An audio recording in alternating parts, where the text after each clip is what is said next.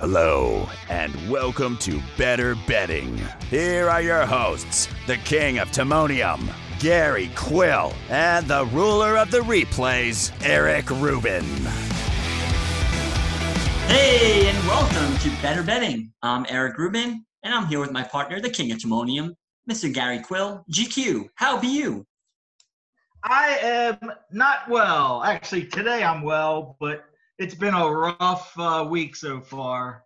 Um, but uh, trying to put that behind me.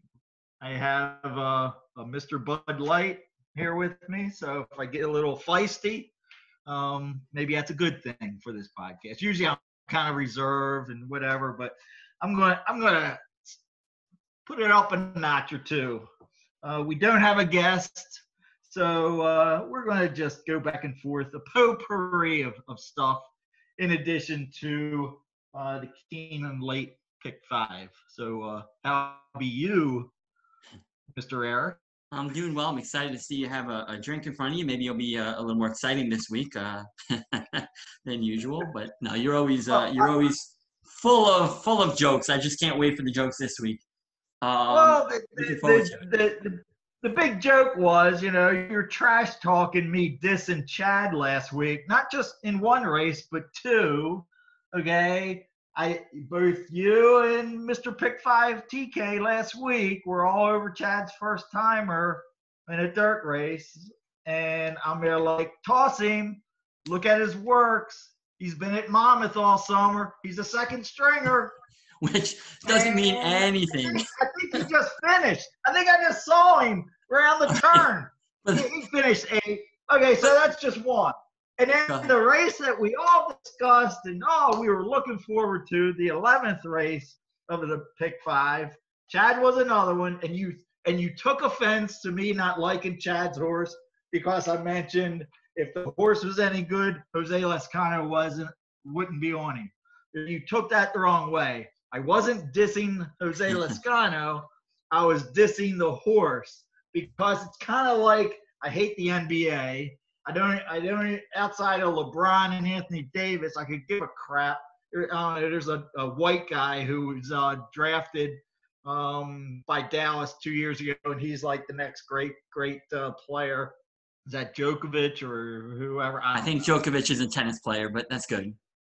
That's true. Well, anyway, my point is, um, when you're starting a fran, say you're starting a franchise, and LeBron and Anthony Davis is uh, available to start your franchise, and you're gonna say, "Nah, I'm okay with them. I, I'm, I'm okay. I don't need either one of them." And you take some guy who is, I don't know. I know Russell Westbrook's supposed to be good, but you know he's far from a top three player. So that was my point about Chad's horse with Jose Lezcano. Jose Lezcano is a good rider, but he certainly isn't Chad's first or second call, is he? So my and and you had both Jose, who was on the eventual winner, and then you had Irad, who was on the horse that came in second. And the first timer with Jose came in eighth it it should it's not reflecting bad on Jose as a rider. It's reflecting bad on the fact that Jose and Irad's agent probably knew the horse wasn't a top tier horse, so they stuck with the horses who had a shot. And as you pointed out, they ran one two because they were the two best horses in the race. So my apologies to all the Jose Lezcano fans. I wasn't dissing Jose. I was just saying he's he's you know he's got the third call, you know, and uh, he does he does well with what he gets. Let's put that. Actually, I don't want to defend you, but he's got like the fifth call, but that's another story. Javier Castellano, I think Joel even rides for uh, Chad once in a blue moon. But uh, I'm glad you were not dissing Jose Lezcano, who's an excellent rider. He'd be a leading rider at most tracks, in my opinion. Unfortunately, he's at NYRA. Not unfortunately, but he's at NYRA, so he's uh, you know, number seven or eight on the depth chart, whatever it is, if not lower. But he's excellent jockey. Uh, and for the record, I didn't even like the horse. I didn't even use the horse. But because we were going back and forth so much, that day. I ended up throwing, I think, like a small exacta with the horse I liked. Who I can't even remember that race who I liked, but I threw a small exacta in uh, with the Chad horse just in case he uh, did anything. But like you said, he didn't do anything. The first leg of that sequence was the other Chad first time, who I, I don't know if I love necessarily, uh, but. I, I talked to people about workout reports, and I feel bad because when we record this, I don't have workout reports. But the first leg of that sequence at Belmont last week was a two-year-old race. In fact, uh, there were three two-year-old races in that pick six last week. And the first one, uh, I just used a workout report. So there was a horse, a three horse I remember, who had run before, who was a speedball for Pletcher, who I, I thought had a very good shot. I was thinking about singling him. He ended up coming in second, ran a great race. Uh, but the workout reports also signaled the five, which was a Mott, and I want to say Alvarado horse, and the eight, the Chad horse. So I ended up using the three, five, eight in that race, and I got through it with a five at nine to one. So the workouts report, workout reports came through. I actually gave the exacta there. Um, I'll try and I don't know how many people follow me on Twitter here, but I'll tweet out um, either Friday night or Saturday morning for those interested. There is a two-year-old race in the sequence today, or Saturday at Keeneland we're looking at. So I'll get that workout report either Friday night or Saturday morning. And like I said, I'll tweet out who I'm going to use from that race, but we'll talk about it when we get up to that uh, that race. Uh, I know you wanted to bring up Mystic Guide, our uh, horse yeah, that we, uh, talk about my boyfriend. I, yeah, I, I want to congratulate Mystic Guide on the moral victory in the uh, Grade One uh, Jockey Gold Club. You want to explain the moral victory he pulled off? Uh, the moral victory, losing three quarters of a length which is how many yards is three quarters of a length? Like three yards, four yards, two yards? I don't even know. It's uh, I'm trying to think. Uh, probably like four yards, I would think, right? A horse is about what six? No, a horse can't be six yards. There, it's 18 feet. Well, whatever. He lost by about two yards. If we're looking at yards, yet he ran about 400 extra yards. So to me, he was the best horse in the race. But that's a story for another day. I call it a moral victory, even if I don't cash a ticket on him. no, I didn't really bet. I didn't bet much on the race, or I didn't bet it vertically because I wasn't taking short odds on those horses in a five horse field. I'm not looking to bet. Um, but at the same time, uh, I thought he was the best horse in the race. And the winner, the um, what's the winner's name? The horse for the three year old Happy Saver, yeah, from Maryland. He ran a nice race. I mean, listen, the horse saved ground, got like a perfect trip, but he ran a good race. Uh, Tacitus looked good on paper, and I've always been a fan of his. But we said he was 0 for 6 in grade ones and seems to always find trouble, something wrong. I don't think he found trouble. He just wasn't as good as the others on that day. I mean, they, he, he walked them through the first three quarters of, you know, of the race. It was like zero excuse. That, that may have that may have the beginning or the end of Tacitus. You know. Yeah, I'm sure he's going to lose his supporters. Yeah, I, I, mean that that that was just a bad showing for for him. Um, but uh, so I uh, and again I um, I'm I'm leaving. No one no one is uh, immune to my wrath in in the aftermath. Um, since uh, TK, our guest last week, was a uh, uh, is a good friend of ours. Um, he's going to he's going to get uh, congratulations and he went he went 500. He batted 500 last week. His lock, his stone cold lock, failed to even hit the board, and but he he came through with uh, the winner in the last race. Right. So he, he, we'll, we'll, we'll congratulate him that. And hey, if I could pick 50% winners, I I'll be I'll take that. Yeah, no, definitely. As long as they're uh, above two to one, then you're gonna make money, I guess. So. Exactly. then see, I look for like ten to one, so I only have to be right about you know eleven percent of the time. That's more right. my speed and, and making money that way. Um, all right, before we get into Keeneland, was there anything else I missed you want to talk about, recap, whatever it was? Gosh, uh, one other thing I wanted to mention was uh, where are all the horses? I mean, my trivia question to Eric, uh, which is a, a, a, difficult trivia question, but what what do these three people have in common? And I'm calling these three people out: Jillian Tulloch, Ben Huffman, and Keith Dolshow. The answer is they're all racing secretaries. Jillian at Laurel, Ben at Keeneland, and Keith at Belmont. I got, you know, the cards are piss poor. I mean, Keeneland sh- should automatically attract. So So the racing secretary at Keeneland shouldn't have to go out and beg for horses to, to run in races. I mean, they had an eight race card on Wednesday. Come on. And I think two of the races were $15,000 maiden claimers. Um, Belmont, we, we actually wanted to think about doing Belmont this weekend, pick five, and you admitted that the card looked crappy. Uh, the, the races weren't that good. And Laurel, uh, Laurel Saturday card is a bunch of claimers. So and and and here's the here's the thing I don't understand. And I know you you know people out on Twitter and anybody who listens to this chime in. There are owners all over the country complaining about horses that they enter for races and the races never go. Where are all these races that aren't being written and why aren't they being written? But you know what? I guarantee you, whoever the leading trainer is who has a barn full of horses at any of these three tracks, I guarantee you, if they want a race for a horse, it's going to get written.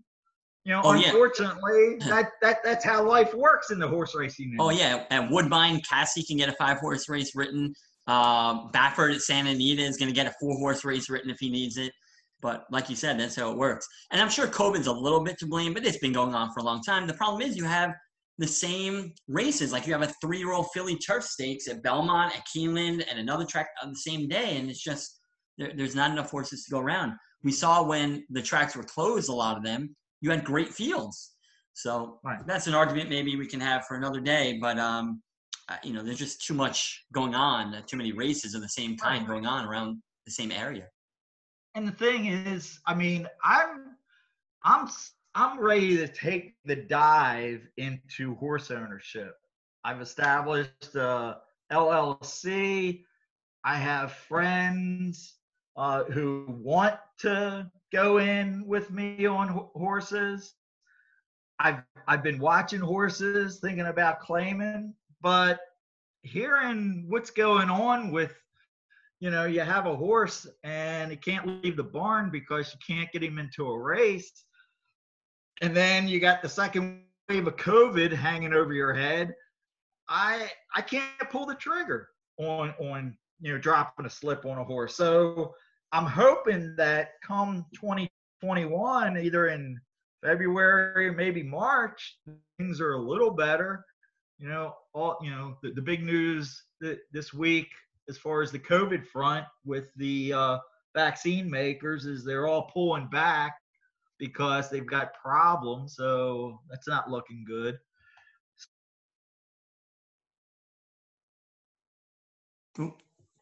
You're cutting out a little bit there, GQ. Um, yeah, I, I, heard from an expert uh, on the radio recently who was saying, you know, early next year uh, for a vaccine, and by March, April, it'll start to get to the masses. Um, so Oh, GQ, you cut out a lot there. We heard a lot of what you said, and then I, I spoke up while okay. you were uh, you were out. But uh, we heard about your COVID, and you're not sure when the words are getting back. We let, missed the last like ten seconds. yeah, right. So you know, I'm I'm I'm a I'm a would be owner sitting on the sidelines due to the uncertainty of what's going on, and now I'm I think I'm just going to sit back and and wait for 2021, early 2021, hoping you know the co- COVID uh, vaccine comes through, and um, you know, racing uh, pre 2020 comes through. So yeah, it's not a bad um, idea. I would not mm-hmm. blame you one bit for that. Um, as we as we get to the Keeneland card uh, for Saturday, you know, one thing I mentioned early on, I kind of stopped saying it the last couple podcasts because I, I don't want to repeat myself, and people probably don't care if I say it, but I really prefer that people who are listening can learn something from the podcast, hopefully, uh, about handicapping, about betting, etc. And you know, I feel like if you just write down my picks and take them, that's great. I don't know if anyone does that or your picks. I don't know if people respect enough or want to do that. It just depends how much time or effort they put in and, and their level of handicapping. But you know, I'm hoping to help people. And we've kind of had a rush because we've had guests on and we interview for a while and then we kind of rush through the cards. So we have a little more time. We're not going to take too long to make it less painful for you all, but uh, hopefully we can go through like we were earlier in the, um, podcast, uh, earlier episodes where we can kind of talk through how we handicap a few of the horses uh, to give you some ideas of what you might want to look for that maybe you're not looking for. Uh, and then I'm also going to talk this week more about like putting bets together as we do the cards, vertical bets. I'll say which races I'm planning on betting vertically, which I'm not, how I would do it, you know, what to do if I like an eight to one shot and a two to one shot in a race. How would I bet that? So we'll discuss that as well as a handicap, and then uh, have a little pick five ticket as well, since that's uh, a popular bet. Uh, are you ready to uh, start going over Keeneland? I'm re- I'm re- ready to roll. Let's uh, move on with the pick five. All right, so Keeneland on Saturday, October 17th. Race six begins the late pick five. It's actually not a terrible sequence. It's pretty decent, I think. The early pick five doesn't look great, as I saw a few five horse steals, but race six is a starter allowance for $50,000 at seven furlongs. Uh, to the more novice players out there, a starter allowance means uh, that the horse had to start for a claiming price of that or less. So there's a $50,000 starter allowance. Horses have to start at some point, either in their career or they might give a date range. I think in this time it's just in their career, right? Um, that they had to start for 50000 or less. So they had to be available for a tag. So we're going to start with the one horse, Cool Bobby, two to one morning line favorite. Frankly, I think Cool Bobby's the best horse in the field here. Uh, as we'll talk about pace dynamic, it might be up against he might be up against it slightly, although I don't even think so because as we spoke, I don't really care as much about expected pace. It doesn't work out. But three back, he started for fifty thousand. Uh, so you could have bought Cool Bobby. In fact, it was the only race of his career, I believe, although a couple aren't on the PPs, in which he was available for a tag. So because of that race, where he was um, up for 50 grand, no one took him. Cherie DeVaux was able to keep him. He won by 10 lengths that day. Uh, that made him eligible to uh, compete at this level. After that, he ran at Saratoga on August 1st. So I, will start with that race. And I thought he ran a very good race. Um, he was behind a 29 to 1 shot who faded, and he kind of got caught behind that horse. It says shuffle back 716 to 516. It might not have been awful, but he definitely went from like a length out to like three lengths or more off the lead and then kind of, you know, went around that horse and made a nice run. Uh, Everfast towered over that field that day. He was just much the best uh, on paper, and he ran that way. So Cool Bobby ran a really good race. He had 83 Beyer in my system. I would upgrade that for the couple lengths he lost and momentum he lost to upper 80s. And then his last race at the allowance level, also first level allowance, he got in a big speed duel with a two to one shot, who faded to fourth, beaten like four lengths or, or so, four and a half lengths by uh, by Cool Bobby. So when they duel another horse who's a quality horse, a two to one favorite, obviously qualifies in that in an allowance race, a race that's tougher than this. Um, that that's a very good race. So his 84 Beyer to me is more closer to a 90 Beyer, and for that, I think he's the best horse. Uh, I would key most of my bets uh, around him, even though he's only two to one. GQ, if you want to add anything with Cool Bobby, and then you can uh, move on. No, um, as far as Brisnet goes, he's got the, the best prime power for what it's worth. Uh, one for 13 on a fast track. He's better on off off track. When when I when I handicapped this, it was uh, um, uh, morning line, and for some reason I, I kind kind of liked uh, Cool Bobby and Jessup the best, and sure enough, they turned out to be the two to one and five to two. So I guess I guess I really wasn't uh, uh, finding any uh, diamonds in the rough. So yeah, uh, Cool Bobby has the speed, but uh, there's a lot of speed in here. Talking about speed, the two horse Jessup claimed out of his last race for 50 grand by trainer Danny Gargan. Dynamite looking horse. I don't know why uh, uh, people would maybe maybe they thought they wouldn't be claimed. I, then again, they only it only cost them forty grand, but I'm sure they put a lot more into the horse by the time it got to the track. Uh, but uh, the horse has speed. Broke his maiden for fun uh, at Indiana Grand. Um, will be part of the pace, but uh, if the track's playing the speed, it's whoever gets out on top. Other than that, um, you know, what do you think? Yeah, my only concern about Jessup, uh, one thing that you said, uh, you know, why why would they give him up, even though it was for 50 more than they paid? I don't know. The horse won by five his first out in Indiana. Both his races have been almost like oh, go ahead. You had a, you wanted to say something. Oh no, no. Um, you know, uh, 97 Brisnet on that maiden race. Was it that good of a, a Beyer? Yeah, I mean, he got an 84 Beyer, which is as good basically as anyone in the field. I know Cool Bobby got a 93 three back if you're looking at the Beyers, but you know he's been getting 83, 84. So yeah, as good as anyone. Why they give up on him? But even without that, I mean, he ran well. My only concern is that both races have kind of been what I call like merry-go-round races, where you know he was up on the lead, but the horse he dueled with stayed up second. The third horse stayed third the whole time. So maybe he was aided by the, the way the race was flowing. Not positive about that. He's still a good horse. Um, on the other end, Danny Gargan, 46% I have uh, first off the claim. He's just insane off the claim. You know, some of these quote super trainers, whatever they do to get these horses going, um, you know, so he's could be tough. I'm, I'm going to pass on him. He would be my third choice in this race, regardless of the odds. Uh, and at five to two, um, you know, in, in my bets, I'm, I'm vertical bets. We'll talk at the end here. Uh, I, I'm going to disregard him, but I couldn't blame you for liking Jessup. Number three, Rob the Rich. This is a horse I don't really love in this spot, but his last race was good. First of all, he ran against um, Jessup two back August 19th. Remember what I said about like the merry-go-round type race? If you look at the Right. August 19th race, Jessup was first. Rob the Rich, the three horse, followed him around the track and faded late, but held on for second. The third horse, Lavery, Lavery was like third the whole way. And then Rob the Rich comes back to win uh, maiden special weight in Indiana. He ran well uh, in that race. He actually uh, broke a little slow, like a length slow. It doesn't say in the program there. Um, I can't even read my handwriting. He whatever. He, he ran well. He was in a little duel, uh, and, and I thought it was a, a, a good race. The, the thing is, it was five and a half furlongs. It is seven. That's a difference. And it was against maiden special weights at Indiana. This is starter allowance at Keeneland. I just think there's a tougher spot. So as much as I liked his last race, I I don't see it much worse than Jessup. But I'm gonna avoid the uh, the three Rob the Rich. Yeah, if you if you don't like Jessup, how can you like Rob the Rich? I I, I mean, he he ran basically the same race uh, in in winning by five and a half as he did when he lost by five to Jessup. So uh, I'm I'm going to take a pass on uh, Rob the Rich and move on to um, box of chocolates. A horse that uh, didn't didn't embarrass himself. First off, the reclaim, which is a nice angle I like to see. Uh, horse was uh, reclaimed by John Ortiz, trainer John Ortiz, when uh, Robertino Diodoro claimed the horse at Saratoga at 40,000, non-winners at two. Uh, or I'm sorry, that's where Johnny Ortiz reclaimed him. Um, three back at Churchill, he was claimed for 50 grand.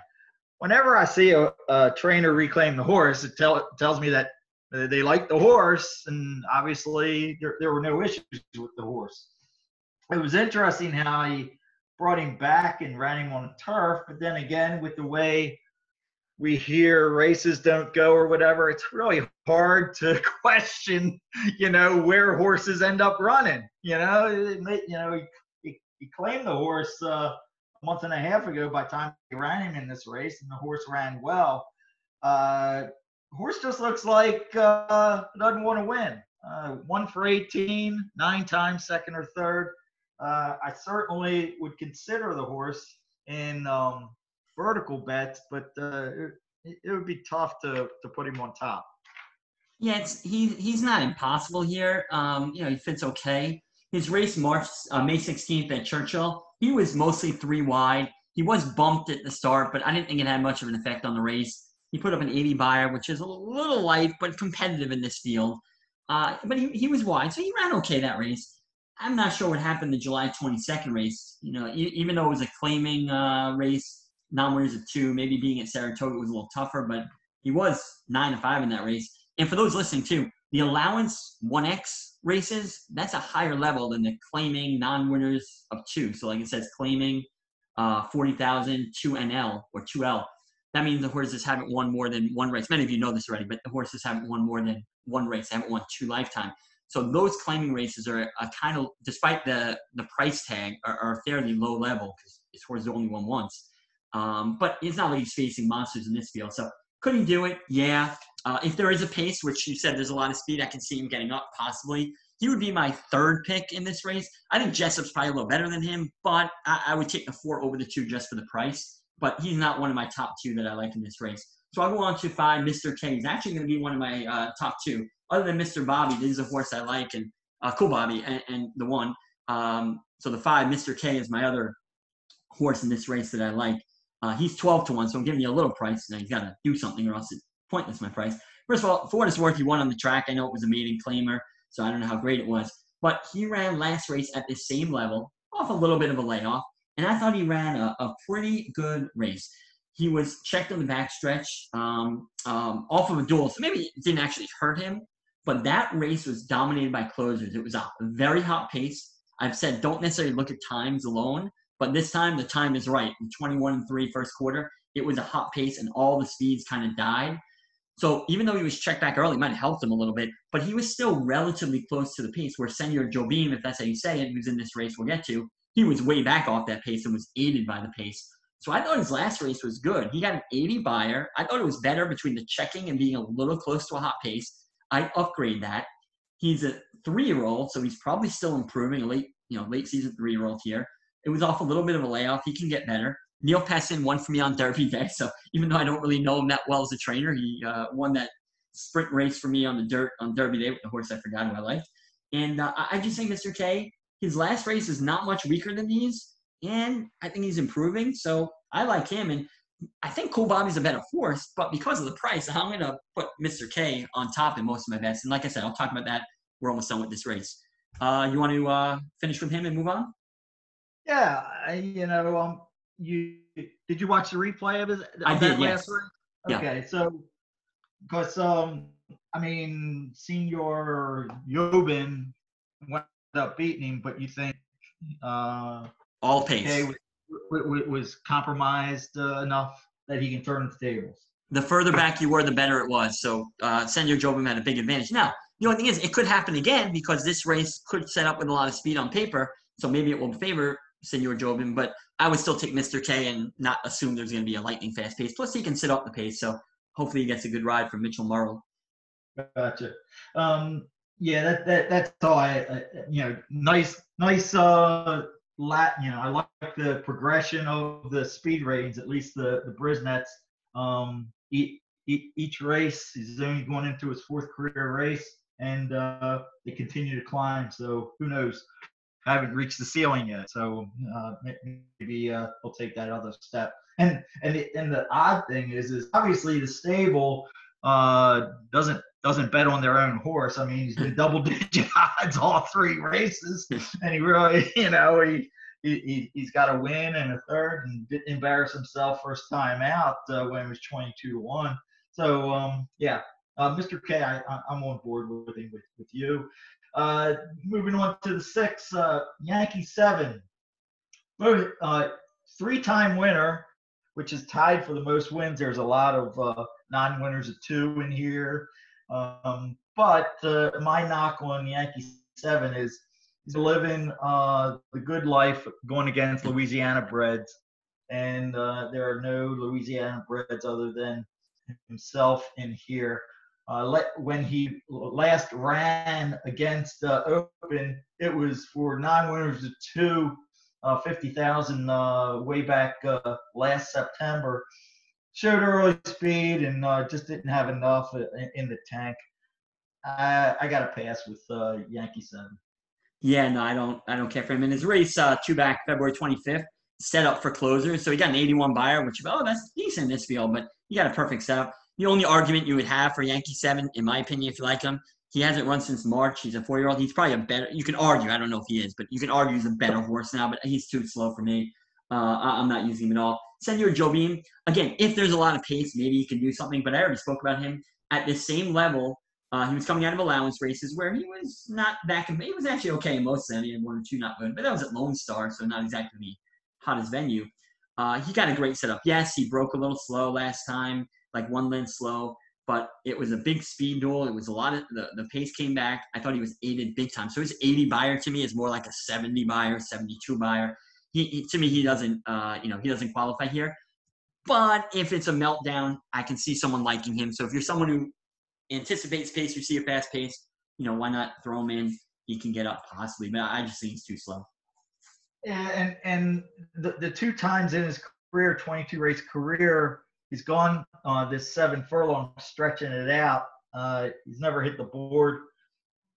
Three times at uh, Keeneland, never hit the board. Now, those kind of stats can be deceiving. He could have been way over his head. Right. You know, uh, it, you know his, his Brisnet number, his best Brisnet number is an 82, which isn't horrible uh, for not hitting the board at Keeneland. Um, but uh, again, uh, nice bullet work uh, com- coming back uh, off, off of that um, second place effort. Seems to have issues uh, in the in the gate and coming out of the gate. back was fractious in the gate, shuffled at the break, got boxed in, four back. Um, the pace scenario might might might help him as well. I'm kind of iffy on him, uh, so I'll move on to uh, the number eight horse, Lonely Private, third morning line pick. My main knock on this horse, who wound up uh, getting claimed out of uh, uh 40,000 claimer restricted to three year olds, and here I go with my three year olds versus older and all that. I'm sorry, it's right there in black and white. This horse has done well in his, in, in his short 10 race career when facing three year olds. He's faced older three times, and they're probably among his weakest races. Now, you can argue that uh, two races back at uh, that powerhouse track, Indiana Grand, uh, it was a um, key race because the winner and the second place finisher came back to win in addition to Lonely Private. But uh, and the, the distance suits him. He's he's never been worse than second uh, in three starts going at uh, the seven furlongs, but claimed out of the last race. I'm going to uh, pass and uh, probably stick to my guns and find find a, a winner somewhere else. I, I for some reason uh, I I I'm not in love with any of them, so I guess I'm going to have to find somebody. I don't I don't know if the morning line maker was drinking heavily when he made the morning line. I do not see how this horse is lower than eight to one or ten to one. Maybe I'm wrong. Maybe he's got better Brisnet figures or Thoro-Graph or something like that. But this horse doesn't look like he has much of a shot. Look look back at all of his One race. or at least yeah, every every race the horse has never gone off more than five to one. He's never faced a field where these horses are this good. I mean, exactly. that. He he. True. Listen, I'll I'll look like a fool. Fine, it's common. I don't think he has any chance, and I can't see him going off. Maybe not even single digit odds. He might be double digit odds, but if he's under six to one, you're a fool if you bet him.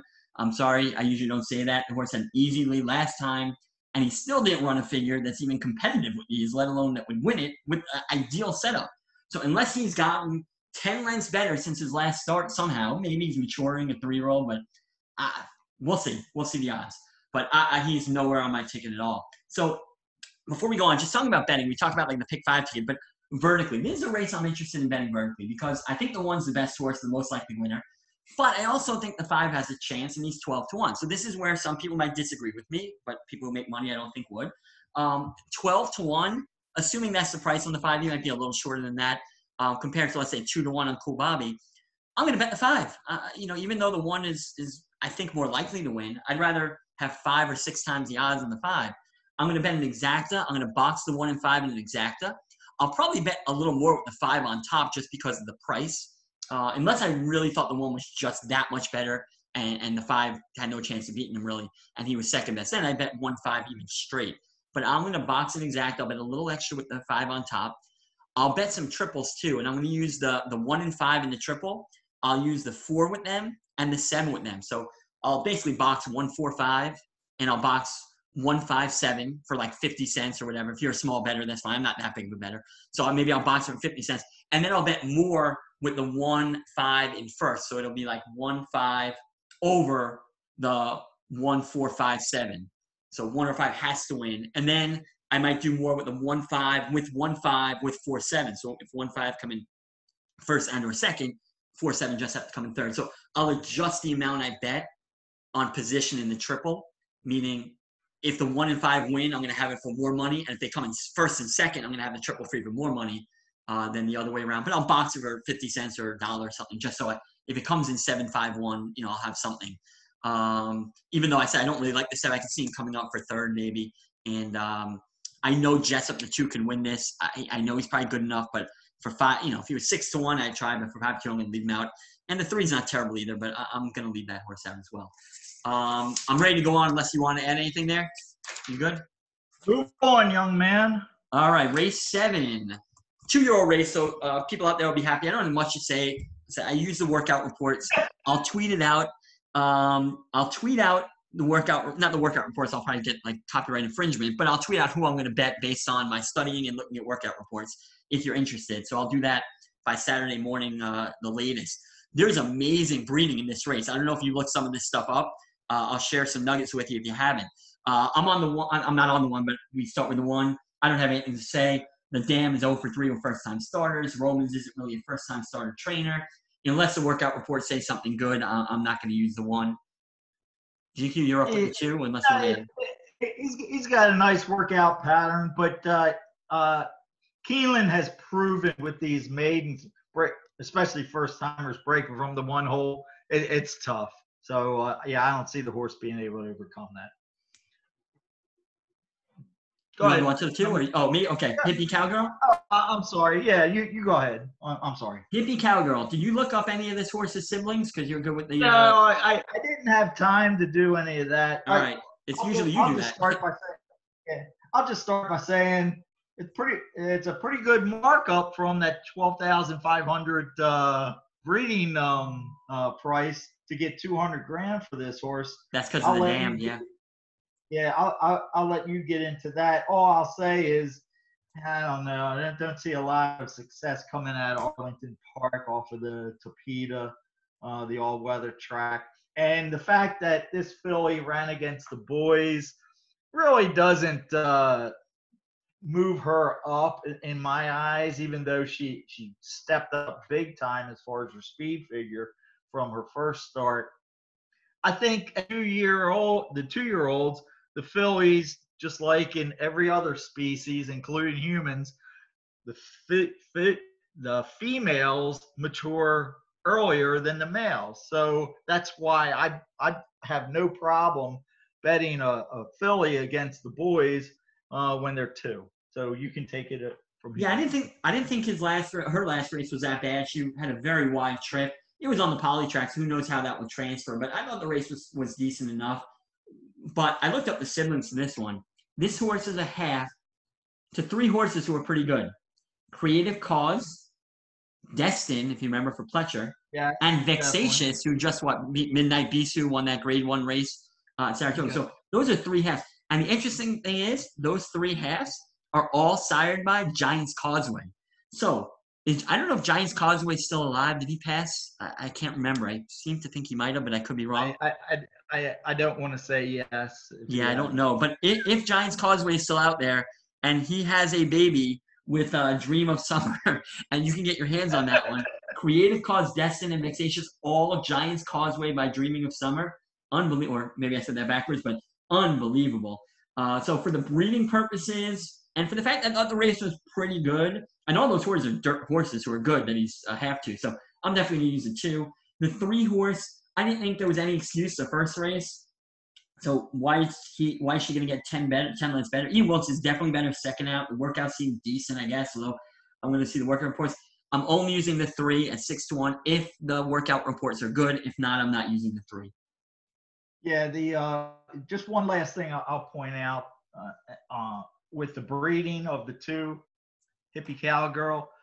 All three that others have that you mentioned were really good, but one thing about all three, they were best going long. It's good that she's getting seven furlongs, you know, versus the four and a half and five that she got the first two races. So maybe the seven will certainly help help her out.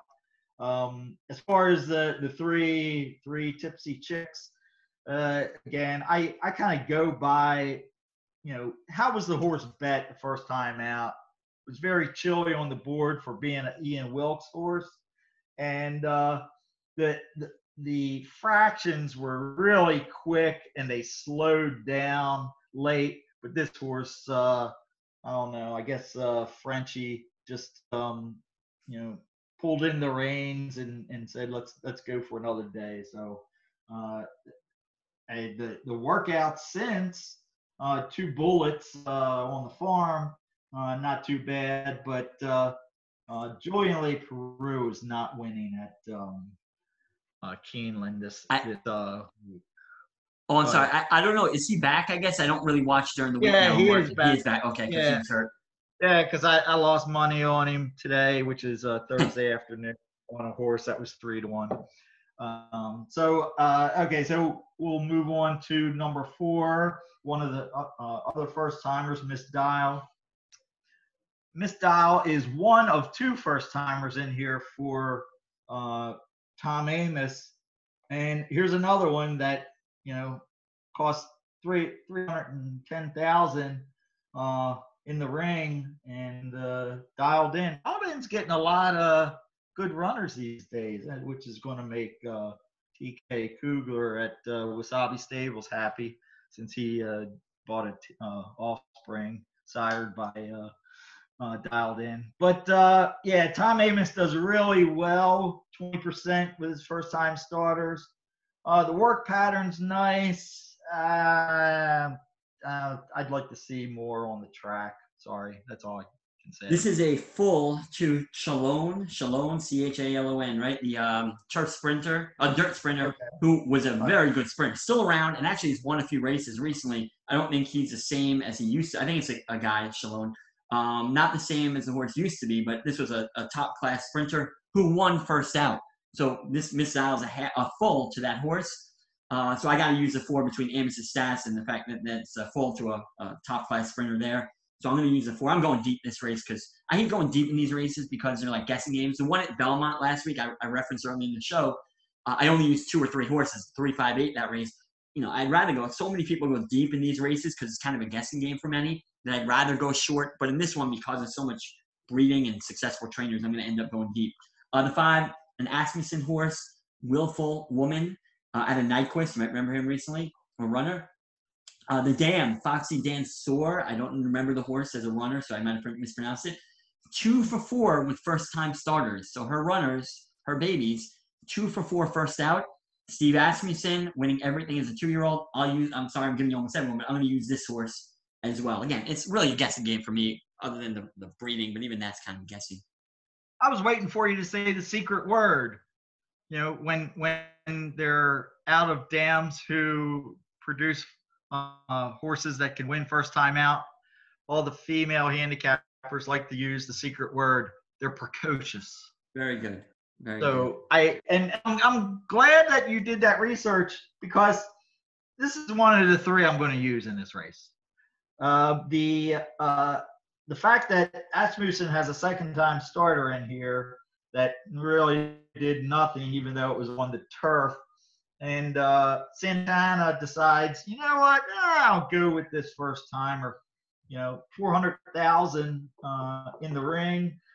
The fact that, and here's here's something grasshopper you might be able to learn when you're frustrated about these two year old races okay this is where you read between the lines or read what is presented to you if you look at the work tab okay the horse was working at, at uh, churchill downs right? and starting on august 21st which is the second to, to earliest uh, published workout for four consecutive workouts, the horse had a gate work. That indicates to me the horse had issues at the gate, Mhm. you know, dealing with the, uh, at the gate. And so looks like they finally, you know, even though, you know, the, his last gate workout was the slowest of six that day, but then he comes back and, and he, he he's working out going five furlongs. So you know that he, you know, Asmussen's thinking this horse might might uh, need need a little distance. But what I wanted to point out number two about looking at the workouts is he's had the horse at Churchill Downs, and he thought enough of the horse that he knew or he had a race in mind that the horse was ready to run, uh, and he shipped him over to Keeneland to his Keeneland string versus just keeping him at Churchill and shipping him over. So I look at that, you know, right or wrong. People can say you're full of crap, but it works for me. So I see a lot of positives in this line for this first timer. And the fact that uh, um, I forget who else uh, this uh, uh, Joan and Alex uh, Leblanc. They're aren't they New Yorkers? They have a lot of horses. No, they're they had uh, the big. They had the big beat. They had the Arkansas big. people, I think. Yeah, Oh, okay. I'm pretty sure. I know they have horses in Oaklawn all the time. I think they're from that region, but Okay. I'm not positive. Um, All right. All right, I'll tell you what. I can speed this up because I don't want to spend a half hour on a two-year-old race that I don't have many opinions. So I'll just go through the rest like in two seconds. Uh, the six I'm not using unless the workout report says something great. Mia at midnight, the six. The seven, Belfiore, closed pretty well. Was actually really flying at the very end, um, and, and it wasn't like they slowed down that much at the end. So I don't really like big closers at Keeneland, but that's a horse I'm probably going to throw in the seven. Uh, Dottie, the eight, I just wasn't good first out unless the workout report says something good. I'm not using the nine. The Dam is 0 for 1 with her first time starter. It's only one to race. But with Drew Arnold, even though he's not really first time trainer, I'm going deep here. I'm going to throw that horse in. The 10, I bet you can even guess this. Who is the 10 a full sister to? I have no idea. Oh, Midnight Bisou. Very good. so Wicked Bisou is, in fact, a full to midnight Bisou. So I guess I have to throw that that's why in. she's. So that's why she's the four to one morning line favorite because she's a full to midnight Bisou. I guess as word gets out, she'll end up being the favorite, my guess, without knowing any inside information. Well, she, And Midnight Bisou Yeah. won her first race at Keeneland as well. So it doesn't mean that Oh, this okay. horse is going to run because Midnight Bisou was such a good runner and is or just retired. But anyway, so I'm using the 10, the 11, the Wicked Bisou. The 11 thinking I was planning on using this horse. uh, Just, I mean, was on the turf, whatever. Ran against Royal Approval, just won a stakes race. Is one of the best two-year-old filly turf sprinters uh, in the country after two or three races. So she ran against a, a kind of a monster there. So I was a little shocked nine to two. I thought was a little short, maybe because of who she ran against. So I'm gonna use the 11, uh, but less, more reluctantly. Uh, and the 12 for 12 to one I'll use too. It's an Asmussen horse. Um, the, the race she ran, it was on the turf. Uh, but I thought it favored closes a little bit. It was up on the pace. So we're 12 to 1. Asmussen, great second time. So I'm going to use a 12. So I'll just finish up. I'm going deep in this race. I, I'm, I'll just give you the numbers. Two, five, two, four, five, 10 are my main four. But I'm also probably going to use 7, 9, 11, 12. That's eight runners in this race. And if anyone else has great workout reports, I'll add. Uh, if, like the mo- motion horse has bad workout reports, although it won't have any because it races um, at, um, what's his place, Fair Hills, or whatever it's called so they won't have workout reports. So I'm probably going to go eight deep here, maybe even deeper. All right. If you want to add anything, GQ, go for it. I don't want to rush you through the race. If you want. No, to no, no. What I'll do is I'll, I'll put um, your Midnight Bisou uh, full in the winner circle by leaving her off my, my ticket All right. because Mr. and Mrs. Mays had seven kids, but they only had one Willie. So um, with that, I'll uh, leave Wicked Bisou off uh, my uh, ticket. Uh, the only thing I'd add is I do like uh, the 11 horse thinking. Graham Motion uh, doesn't do much with his first time, much better. And um, the horse that uh, she ran behind came back and won the, the grade three matron. Right, yeah. Uh, So uh, um, and and the fact that Graham gets Tyler Gaffalione to ride this horse is huge because based on my Brisnet statistic, Gaffalione's only ridden for Graham Motion once over the last year. So They're just and you know what, though? Tyler, like Ty, Tyler, like I said last week, I, if he was on a Billy Goat, I'd bet him. So on the turf, and he's doing well. And um, uh, so I'm I'm just going to go uh, five eleven two in uh, race seven. You All can right. move on to. If. No, I was just gonna say. I I think motion and Tyler almost never have horses at the same track. That might be part of the reason he doesn't ride for him. But um, let's move on to race eight. It's not a big deal. That's not true. Motion's in Maryland. Gaffalione's never in Maryland. He's in Florida. Yeah, Motion doesn't go to Florida that much. Motion is always at uh, coming to Kentucky with his turf horses. All right. Well, yeah, but Tyler hasn't been there until like this past year. So anyway, let's move on. We don't have to argue about that. Um, all But, right, but race a eight. year, just one mount in a year. All right. Well, maybe Motion knows what he's doing by not giving him mounts, but I won't get into that. Jose Lezcano, Tyler Gaffalione, you give me the choice. No question who I'm taking. And we disagree on that. Um, Ritzy AP. Go New York, go. Ritzy you AP, know, we're gonna have a challenge.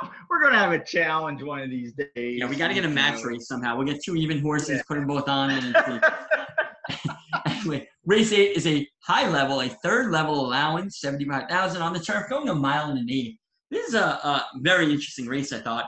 Um, I, there's a few horses I don't like at all, so I'll go real quick through those, or I won't say anything. But uh, Ritzy AP is a horse who I would use as my second or third horse here, specifically for the price. I have one horse I like a little more than the others. You probably know who it is already. And then there's like four of them I think are about equal. And out of those four, two are short prices, two are long prices. So I'm going to use the two longer prices out of those four. And I talked about vertical betting. I'm not betting race seven vertically, so I didn't forget to mention anything. Go, Oh, I, you know, I'm not taking guessing. Anyway, so race eight, Ritzy AP. His last race was pretty good. I thought it really, well, not, I shouldn't say pretty good. It's better than it looks. It was the race, that Flavius race, which I said I hit that 25K. I can keep throwing it out there. Uh, pick five. That was a race that really helped closers. Flavius was way back, um, as was Snapper Sinclair came in second. Flavius came back to do absolutely nothing in a race at Keeneland recently because he had a perfect setup that other day and he didn't get it uh, at Keeneland uh, last week or whenever it was. And Ivar, who came in third that race that Ritzy AP Uh-huh. ran in, he came back and won that Keeneland race last week. It was either a turf stakes or I'm not even sure it was an allowance or stakes race, but it was a, a, a quality race. Ivar was on the pace on September 7th and he hung tough for third. We talk about moral victories. I've talked about like Mystic Guide was the best horse in that race, but he didn't win. I got lucky. Flavius was not the best horse in that race. Ivar was, but Flavius won the race, uh, and Ivar And didn't. you still and you still cashed the ticket. You still took. I, I thought about not cashing it. The problem is it's electronic, so it's automatic. I couldn't do anything about it. If Ah, it was a ticket, I would have torn it up and not collected the 25 because it, I didn't deserve it. But I would have complained to Gulfstream when I missed that $60,000 pick six, even though I had the best horse and lost my freaking nose. But anyway, um, so the point is the last race really favored closers. Ritzy AP was up on the pace. Now, he faded badly, so it's not like he ran great, but I thought he had an excuse. His race before that was on the soft turf, so not that I would throw it out, but a little bit throw out. And his other race before that on June 20th in a grade two, I thought he ran uh, very well um, in that race. I'm not sure why because I didn't write down my notes. But it, oh, he um, he dueled with Factor This, who was an even money shot. It was a you know basically a grade one type, grade two horse. Dueled with that horse before fading. So I don't love Ritzy AP. I think the horse has a shot. There's not a lot of speed here. There's only one other horse I think with speed. So same ground, outside shot. I'm using Ritzy AP. I'll be quicker on the other horses because I don't like too many others. Uh, hey, Rich AP's got the best um, Brisnet career going this mile, mile and an eighth on the turf. Hasn't won in five shots, but still. Well, look, look at his last two years. Look at his record last two years. Zero wins. That's a little scary. Yeah, right. And, and that that was that was going to be my next point. Uh, that that best didn't come the last two years. Um, for a horse that's th- three out of uh, 29 with eight seconds, uh, it's hard to hard to put them vertically on top. Uh, moving on to number two, uh, horse that I, I probably like the best is uh, Don't Blame Rocket, the two horse. There's a lot. There, there, there seems to be um, not a lot of speed in the race. The horse is always there, regardless of what you know. The horses run in grade ones, two, threes. You know, every everywhere the horse shows up, um, he's he's running his best. Um, the fact that uh, three back at this exact, uh, pretty much exact level, going a mile and 16th at Churchill Downs, ran fourth, coming off of a couple month layoff. Uh, ran behind Column Road, who will not draw into this race, so you don't have to worry about Column Road. But uh, I really like uh, the two. Don't blame the rocket since it's got the jockey who is probably second best to Los, Los uh, Jose Lezcano, Tyler Gaffalione. There you go. Um, this horse, I was surprised to see two to one morning line. It might be accurate, but I really thought like four or five of them were kind of similar, and he was one of them. I thought maybe he was slightly better, but two to one seems a little short to me, and that's why I'm not probably going to be using him very much at all. Two back was pretty good on a soft turf.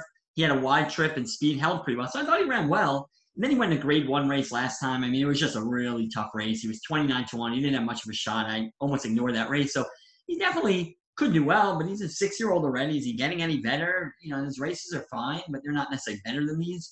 Two to one. If he was six to one or five to one, maybe I'd use him. Two to one, I'm not, but I know he could do it. Plus, he had not a lot of speed. The three, I'm, I'm not you. First time on the turf, he's too slow on the dirt. I can't imagine he's going to run better on the uh, on the turf. So I'll move on to the four, unless you want to say something about the three. Uh, no, the, three, the, the, the three, the, the name says it all. Troubling Moon. Go ahead, start talking about the four. All right, sorry, I forgot to laugh. Uh, the four, Midnight Tea Time. This is a quality horse too. I thought similar to the two. Uh, two back in Saratoga going a mile and three eighths, if I read that properly. Uh, ran fine, came in second. You know, race didn't really favor speed or closers. I thought it was an even race he ran okay. I didn't love him that day at five to one. I actually didn't like it all. I don't think, um, but ran fine. And then last race had a pretty, you know, a little bit of a wide trip, but it wasn't crazy. Again, a race that didn't really favor speed, didn't favor closes. Consistent type horse. You know, we'll we'll see. The horse is fine. I, I would think he, he's like the third most likely winner here, but for seven to two, I don't think he's much better than the others. So I'll, I'll pass on uh, on the four as far as uh, my uh, you know most of my bets just because of the price. Yeah, if if, if two races back at you know a similar level at Saratoga, if the horse was running at this distance, may have been a winner with Saez. I'm not that impressed with with this one, but I say this horse, which is the four midnight tea time, holds the key because I'm just going to temporarily jump over uh, not a lot of speed in this race, and the six, even though uh, it seems to be way uh, outclassed, have never gone this distance. The horse's speed, speed's been holding. There was a 47 to one horse that that won today on the lead at uh, uh, Keeneland on the on the turf.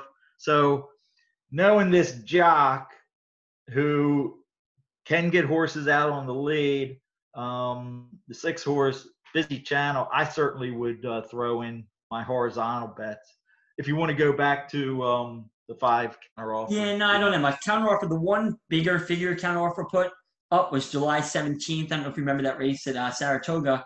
Um, and, and, he got a great setup. His setup for closers. He cut off uh, Boom de Boon or whatever, who's uh, I forgot how to say uh, name. Yeah. Who's like Ian Wilkes, I think, horse a closer also. So that horse could have even won the race. I'm surprised I didn't take him down. But anyway, um, he got a great setup and he still didn't run fast. So I don't like the five. The six, the only thing would be if he's the only speed in the race. I'm not going to bet a horse that I don't think is that good, just hoping he's the only speed. The seven, my old friend Corelli. I don't know if you remember, I singled him not too well. I think last time he ran, um, I singled him. Guess what? I'm probably singling him again, Corelli. Really? My fear is he's 0 for 8 the last two years. The counter argument is he run against a lot better horses than these. So I'm hoping. Yeah. I, I, was shocked. I really thought he was going to be the favorite. I think he might go off the favorite. I'm hoping the last race scares people away. But if you go to the United Nations, he put up a 99 Beyer, which would win this race, and he had a wide trip, very wide. So that's why I liked him last time. Last time he was running against Channelmaker, who regularly runs over 100 Beyer. Cross Border, who's a 100 Beyer horse. Um, um, Sadler's Joy was in that race, had some trouble late, if you remember. Um, there was a, a, lot of bumping late in that race. And well, Sadler's yeah. Joy is a 100 Beyer horse. I mean, he was running against the fifth best horse in that race, was the best horse in this race. So it was also soft turf. Now, he's from Europe, but um, maybe they brought him over here because he didn't like it soft, and it's so soft over there all the time. I don't know. I don't want to guess, but his race two back and three back are just better than these uh, against better and he doesn't have much speed. He's shortening up, so the distance is a question. He usually runs a lot longer. Even in Europe, he was going a mile and a half, mile and three quarters. That's my only fear. Not that he's not good enough, that it's going to be too short and he's going to come up short. And I hate singling closers. But if I don't single him, I got to go like five, six deep here. So I'm just taking a stand with Corelli, and I'll talk about my vertical bets at the end. The eight horse I don't like at all, so I don't have to talk about him. So go ahead, seven, eight, whoever you want to talk about. Well, uh, no, no, no. Uh, Corelli, you notice who the owners are? Who's the oh your favorite stables? That didn't sweat you last time him, but well, I hope yeah. you're right this time, uh, and I hope I get five hey, to one. I don't think I will. My, uh, excuse me. Um, I recall the the two year olds from last the the first race in the sequence. I used uh, I said, oh my favorite, and the horse wound up winning. Paid twenty seven dollars. That was the same baby race that Chad's uh, dirt horse got bet off the board.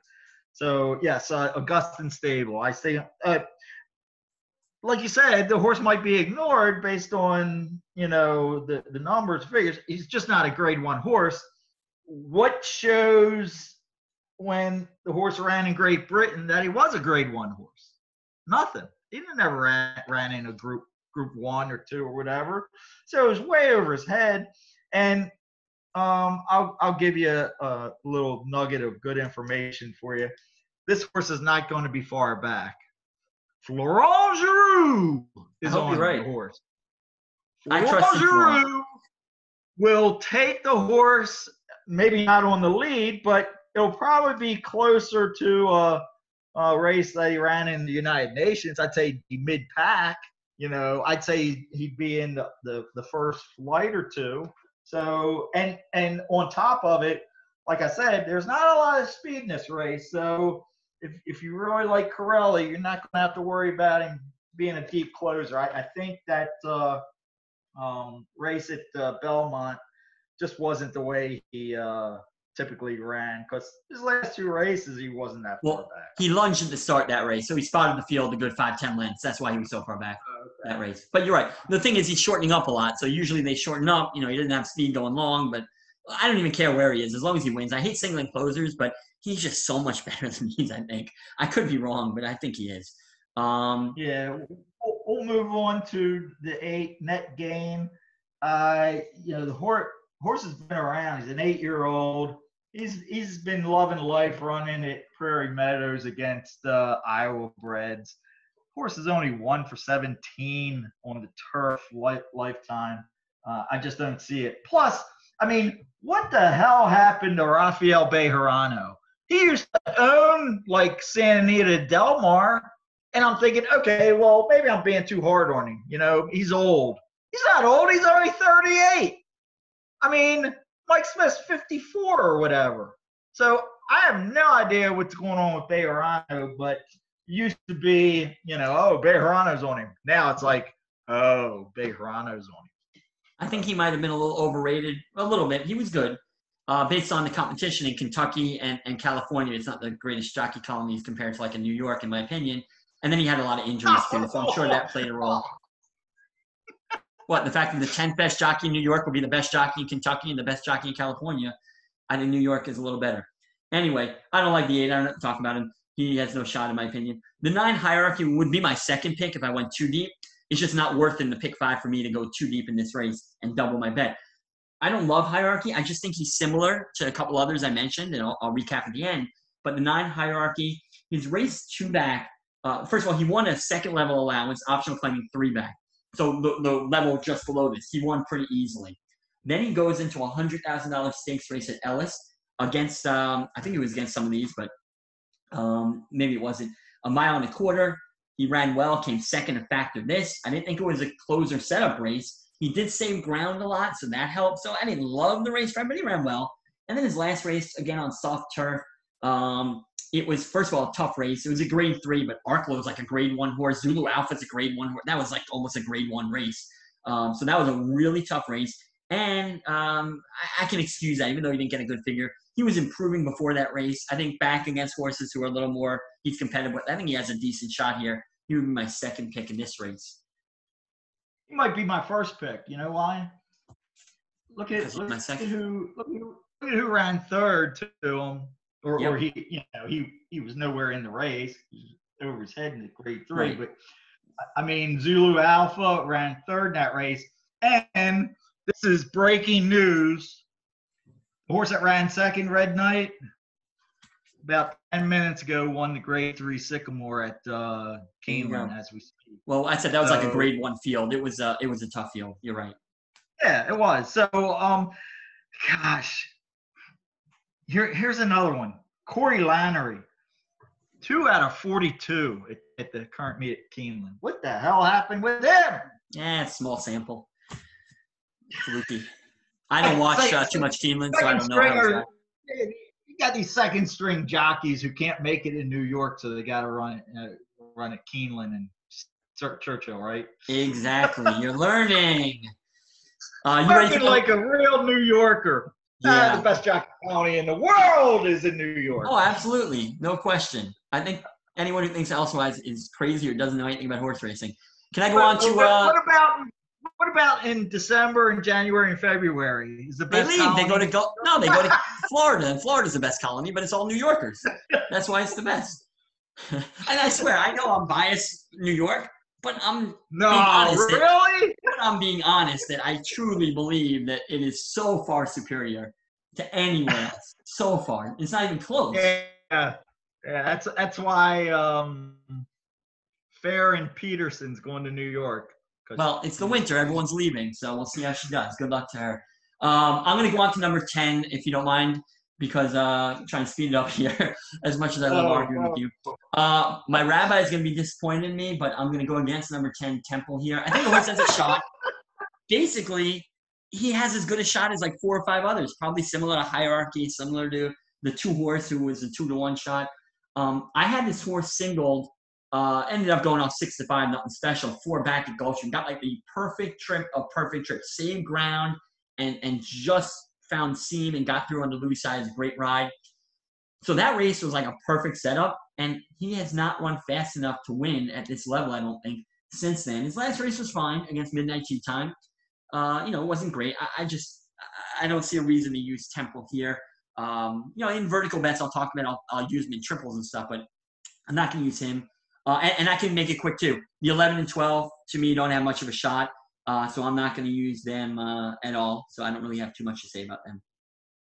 Even though I they're was kind of surprised. I, I thought I thought uh, may, maybe the uh, 11 had a shot, but his his his numbers just aren't all that uh, great.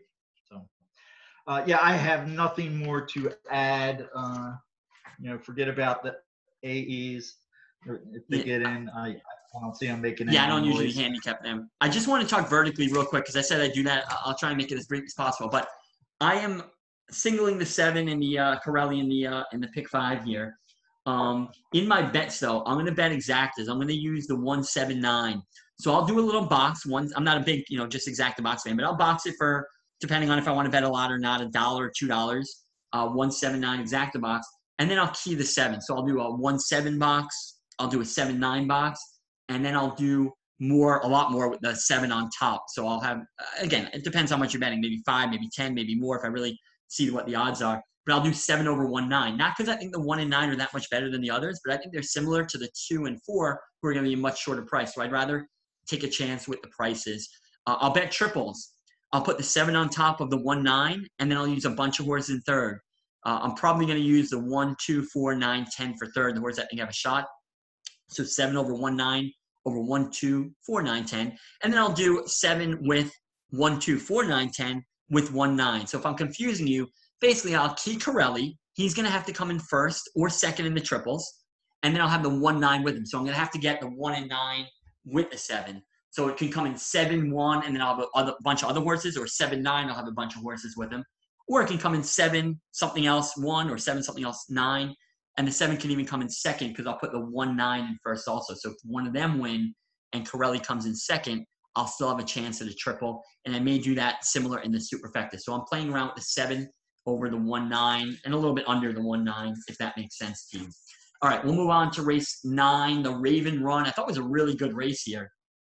Um, the one never forget. Um, I, I now the horse this is a race to look at. The Sconsin race, the last race of the eight bells, uh, grade two, last race at Churchill. Sconsin, I'm sorry, never forget, did have trouble at the break. Uh, did have a bad start, but this was a huge, as big a speed duel as I've seen in horse racing recently between um, Four Graces and oh, it was a Brad Cox horse. I forgot the name. Who I didn't like that day, but who was um, even money that race uh, also. So Four Graces was four to five, and this other horse was even money. They dueled like crazy. The even money horse faded to fourth, and Four Graces held second. Sconsin won, only, and I had Sconsin that day actually, but only one. That's another one where I didn't get a moral victory. Four Graces was a better horse, but I, I got the win. Sconsin um, had a great setup to close. So even though Never Forget had a bad break, you oh, had a bad break and didn't run that far behind Four Graces. The further back you were, the better. So got a good setup. So that 89 Beyer to me is really like maybe an 80 at best. I just think the one's too slow. It's 20 to one shot. I'm not telling you anything. Uh, but as you can guess, I do like the two. Uh, before I talk about the two, I'll let you go first. If you want to mention anything about the one or, or talk about Four Graces. Uh, Unless you want me to talk about it, I will. No, you, you just go ahead and I'll, I'll raise my hand when, when I feel like I have something positive or negative. All right. We're, we're well over an hour, and so I'll try and go quickly here and uh, just run through the horses. Four Graces is a horse I think is going to win this race. Now, the argument would be there's a lot of speed in the race, but like I said last time, first of all, two back, she ran really well. She dueled a two to one shot who got fourth in a grade three. Last race, she dueled, I said, that even money who, who faded considerably. So I thought she was much the best last race. Now, the argument is she could get in another speed duel. There's other speed in the race, but she's the best horse to me in this race. Although I'll talk about Venetian Harbor, who's very close, and most people would think Venetian Harbor is better. Uh, so I'm definitely keen on the two, but I'm not only going to single the two in case there is that speed duel uh, in this race. The three secondary market, I thought her last couple races were better than they look. Um, last race in a grade two in New York, uh, secondary market, the three horse was squeezed early um, and lacked some room on the back stretch. It doesn't really say too much about that. Um, so I thought she ran okay. But even if I add some to her Beyer, I, I just don't think she's fast enough but she's in the mix. She would be my fourth likeliest winner here, secondary market. Finite is an interesting horse. Finite was a horse who was probably one of the early favorites for the Kentucky Oaks earlier in the year. Uh, she was running at fairgrounds. She won that grade two Rachel Alexandra in February by four lengths. And look who was in that race. Swiss Skydiver. She beat easily. Then she ran another race. And, uh, I, I only bring up races that I do well in, otherwise I keep my mouth shut. Uh, I had Bonny South that day, who closed from last uh, at about six to one for uh, Brad Cox against Finite. I took a stand against Finite that day. I forgot why, to be honest, because her races were fine, uh, maybe just the price. And she really didn't have an excuse. She had a wide trip, but I didn't find an excuse. She doesn't come back for like five months, so maybe something went wrong. She, they tried her on the turf for I, I, don't know why, maybe just to get her a race. I'm not sure, so I don't want to you know judge. It was a very tough turf race, uh, but didn't really do anything in the turf race. Is the cutback a key? I don't know. She ran great around two turns, so why should the cutback be the key? Is the rest the key? I can see Finite maybe winning, but I'm going to assume she just was precocious early, use a word you like, and she's not the same horse. Ding, ding. Oh, thank you. I thought you were saying something else. ding, ding, ding. Thank you. Um, so I can't blame you if you like Finite. You're getting a decent price. I'm going to think that that, I mean, she beats her Skydiver easily. I'm going to say no. Venetian Harbor is the other, or maybe even the most likely winner. Her last race, she, I don't know, dueled or chased Gamine, whatever you want to say, who's a monster at seven furlongs. I can't blame you for using this horse or liking this horse. I, definitely like the horse. It's hard to separate Venetian Harbor to me with four graces at two. So I'll take the price with the two um, uh, four graces. Um, but Venetian Harbor definitely has a good shot here. I think Four Graces has more early speed. Venetian Harbor, who had been running longer, uh, I think can sit a little off the pace. And, and if someone else goes with Four Graces, Venetian Harbor has a good shot. If, if they let Four Graces go at all, she, Four Graces should win. Uh, but like I said, for the odds, I'll, I'll try and beat Venetian Harbor, but uh, I'm probably going to be using this horse also. I hate to use two chalks. The six Reagan Edge had a three wide trip last time in a grade two prioress. Frank's Rockette is a, a nice horse. Um, but she was in a good spot. Despite being wide, she was a little off the pace. I thought it was a good spot and, and ideal, you know, pretty good trip. This was two back surprise. I didn't like her at all. Two back in that race at Belmont, the victory ride. And she surprised and hung around chasing Frank's Rockette and, and almost won. Like lost the head bob was, you know, at one point ahead of Frank's Rockette. So she ran well. I just don't think she's getting that much better. I think this is what she is, and I think it's a little short well, here. Go ahead. Well, what, what, what I will say is that Reagan's Edge gets a huge jock upgrade uh, this time around. Don't you agree? Are you being serious or no? Oh boy! All right. Jose You know what? Listen, I will say, Best if Rocky and you know, uh, we got Florent Geroux. I I like Frank's Edge a little bit for the price. Reagan's edge. Reagan's edge. Yes. I'm it. sorry, yeah, Reagan's Edge. Um, I got Frank's Rockette on my I know. I know. mind. That tricked you. Right. Uh, only because you know, obviously, you have has to step up a little bit. Um, but I think the extra distance is going to help, and has the running style that if the race falls apart with all the speed, and and my second my second favorite uh, ownership stables is Lael, uh, who is uh, Roy and Gretchen Jackson, who own Barbaro. Uh, they typically use Arnaud Delacour, uh, but uh, Cherie DeVaux is uh, training this horse. So Yeah, and, that, that's why that's why I give Reagan's edge, edge. Yeah, no, uh, 95 to 99, maybe 100% of people listening will think Geroux is better than Lezcano, and maybe he is. I, I was only teasing you. I know Geroux is very good.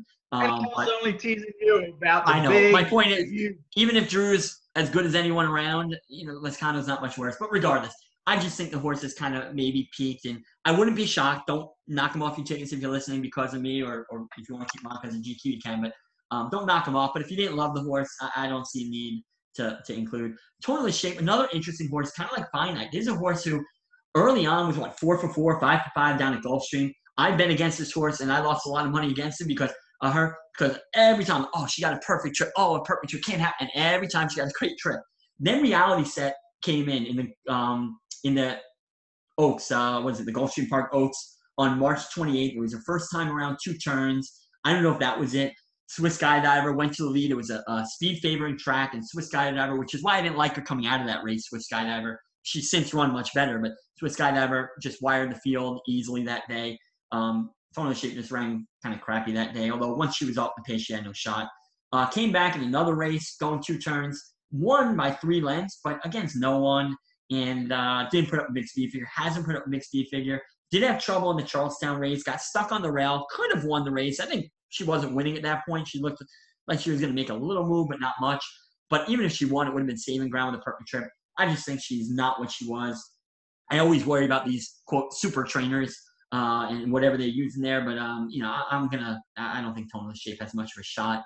Um, the eight horse is one that I'm using. Fair Maiden, 15 to 1. So there you go. You got a little bit of a price. I'm not all chalk, right, all the time. Uh, this one was racing on the turf or polytrack, whatever, before that um, last year. Came back off a long layoff. Hadn't run since November. Ran September 19th. It was just uh, an allowance race, optional claiming race, so it wasn't the hardest race at all.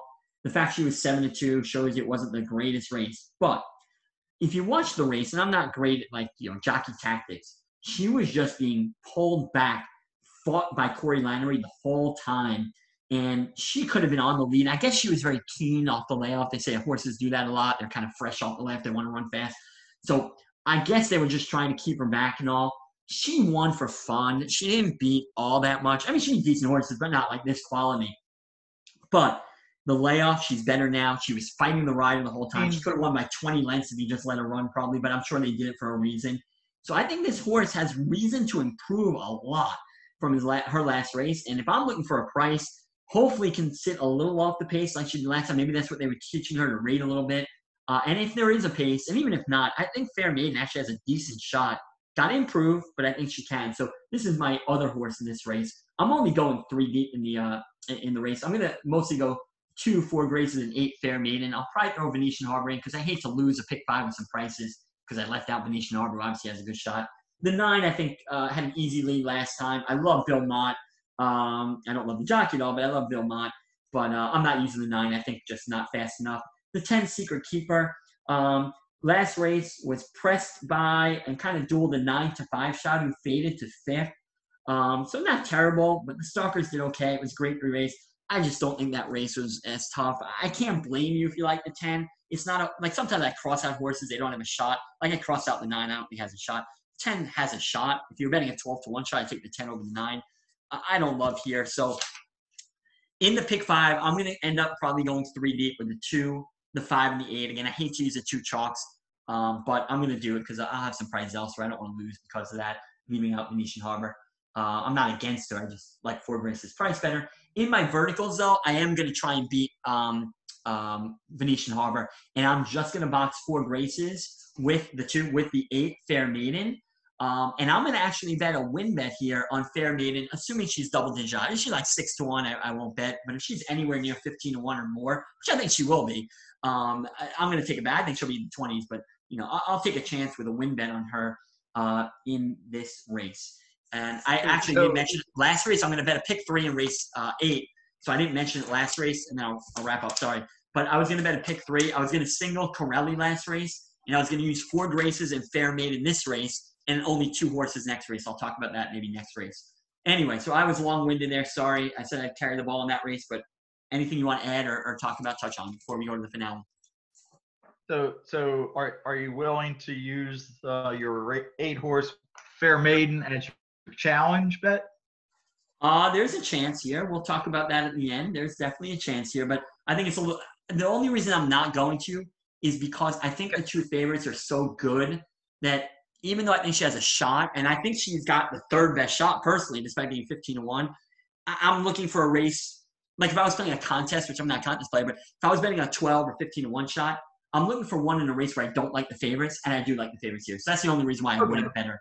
But yes, otherwise I like her. Fair enough. On to the nightcap. All right. Race Did 10, mile 16, $20,000 non-winners of two. All right. You want me to run the uh, run the roofs here? All right. I, I put a lot of time into these uh, last two, so we'll see if it pays off. Well, yeah. I was a little surprised with the morning line here. Not totally, but a little surprised. I like the one a lot here. Why? Why? Paul? Why? I guess uh, someone wasn't happy with the decision that Paul made or did. um, the horse. The only thing that scares me about this is there's no speed. And I don't usually look at this. I, I shouldn't say that. It's one of the lower things that I look for, like number eight or nine on my list of handicapping. But there doesn't appear to be much speed in the race. And it's Keeneland, where speed generally is very good. So I'm a little scared of that. But the horse last race actually had a slight stumble at the start. So while she was far back, he was far back, he's not necessarily have to be that far back.